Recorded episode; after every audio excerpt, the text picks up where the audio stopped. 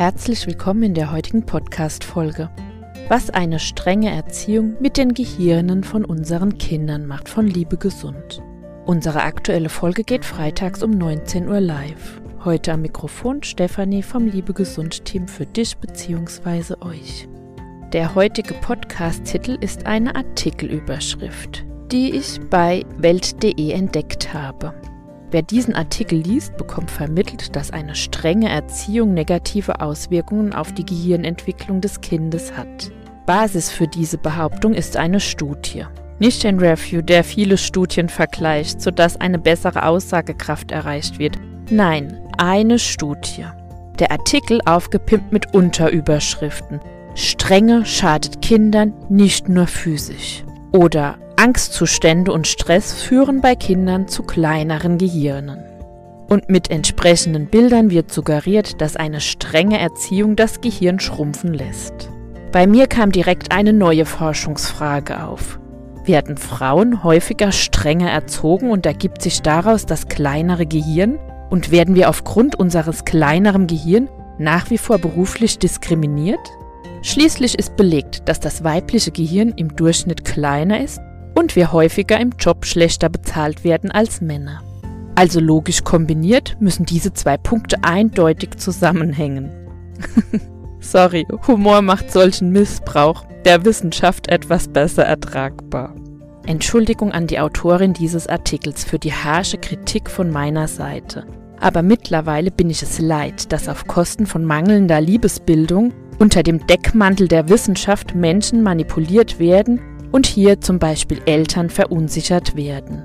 Allein die Formulierung des Textes zeigt, dass dieser Artikel weit weg ist von einer seriösen Berichterstattung. Niemand mit einer gewissen statistischen Grundausbildung würde eine Ursache hart mit einer Wirkung verknüpfen. Wenn ich mich recht erinnere, lernt man die Vorsicht bei Kausalität bereits im Erstsemester. Und auch die Stichprobe groß klingend mit über 2000 die final aber dann doch nur 94 Probanden umfasste, kann ich nur kopfschüttelnd belächeln. Liebe Autorin, liebes Welt.de-Team, was wollen Sie mit so einer Berichterstattung erreichen? Nur Auflage? Wem nützt dieser Artikel? Eltern? Damit, wenn wir streng sind, ein schlechtes Gewissen bekommen und wissen, dass wir verantwortlich für die Schrumpfung der Gehirne unserer Kinder sind? Oder uns Kindern, damit wir unseren Eltern mit erhobenem Zeigefinger vorwerfen können, dass ihre Erziehung Einfluss auf unsere heutige Denkleistung hat und wir wegen der Erziehung heute nur diesen Job machen können? Oder Kinderlose, damit sie uns Eltern belehren können? Egal für wen, solche Artikel spalten die Gesellschaft. Natürlich hat jedes Kind liebevolle, verständnisvolle und aktive Eltern verdient. Elternsein bedeutet Erziehung. Die Rolle der Freunde steht anderen Personen zu. Eltern setzen Grenzen, damit Entspannung stattfinden kann. Eltern geben freie Räume zum Explorieren, damit neue Welten sicher erkundet werden können. Eltern schieben Dauerschichten, reiben den Rücken beim Erbrechen und machen im schlimmsten Fall mit. Eltern diskutieren über unnötige Weihnachtswünsche, die in den Medien beworben werden geben ihr hart verdientes Geld ohne Spendenquittung an ihren Nachwuchs ab und teilen. Eltern leisten so viel und Elternsein in Deutschland ist mega anspruchsvoll. Was machen Sie, wenn Ihre 16-Jährige betrunken mit einem Bagger ein Denkmal einreißt? Loben oder die Polizei informieren? Was machen Sie, wenn Ihr Fünfjähriger mit einem Stein nach einem anderen Kind wirft und dieses bewusst verletzen möchte? Lieb erklären oder den Stein wegnehmen? Kinder brauchen Erziehung.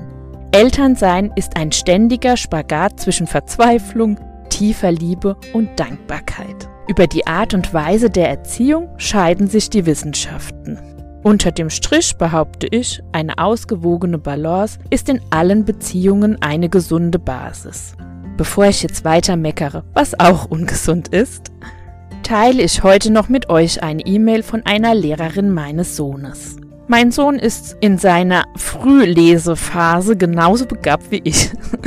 Und die Hausaufgaben sind oft eine Herausforderung für uns, die zu Streit, Unzufriedenheit und Unmut auf beiden Seiten führen können. Diese E-Mail ist für mich ein positives Beispiel, wie wir auch in problematischen Situationen durch eine lösungsorientierte, ich-bezogene großzügige und empathische Schreibweise Wissen und Unterstützung weitergeben können. So funktioniert Beziehung auch zum Lesenden. Liebe Frau Ludwig, gut, dass Sie das Thema ansprechen. Ich wäre sonst demnächst auf Sie zugekommen. Es gibt kleine Silbenlesehefte, zweifarbig, die nicht so umfangreich sind. Ich bin ja auch ein Freund von den kleinen Pixie-Büchlein. Auch wenn diese immer und immer wieder gelesen werden und der Text schon auswendig aufgesagt werden kann, hilft das beim Lesen lernen. Vielleicht wäre es auch etwas für Ihren Sohn, denn das Lesen strengt ihn wirklich noch sehr an.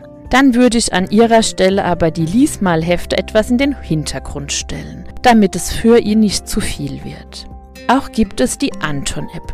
Vielleicht ist das ein Anreiz. Die meisten Kinder wünschen sich ja Computer und Tablet oder Handy benutzen zu dürfen. Ich finde die App wirklich ansprechend, obwohl ich sonst, was das Lernen in der Grundschule betrifft, weniger auf den Computer setze. Und wichtig ist für mich, dass das Lesen mit etwas Positivem verknüpft wird. Die Atmosphäre darf entspannt sein, damit es Spaß macht. Ein warmer Kakao auf dem Schoß von Mama und Papa oder was auch immer gut tut. Für Kinder ist es auch schön, wenn sie vorgelesen bekommen. Auch das kann motivierend für Kinder sein, das Lesen zu erlernen. Ich hoffe, Sie können etwas mit den Anregungen anfangen. Herzliche Grüße.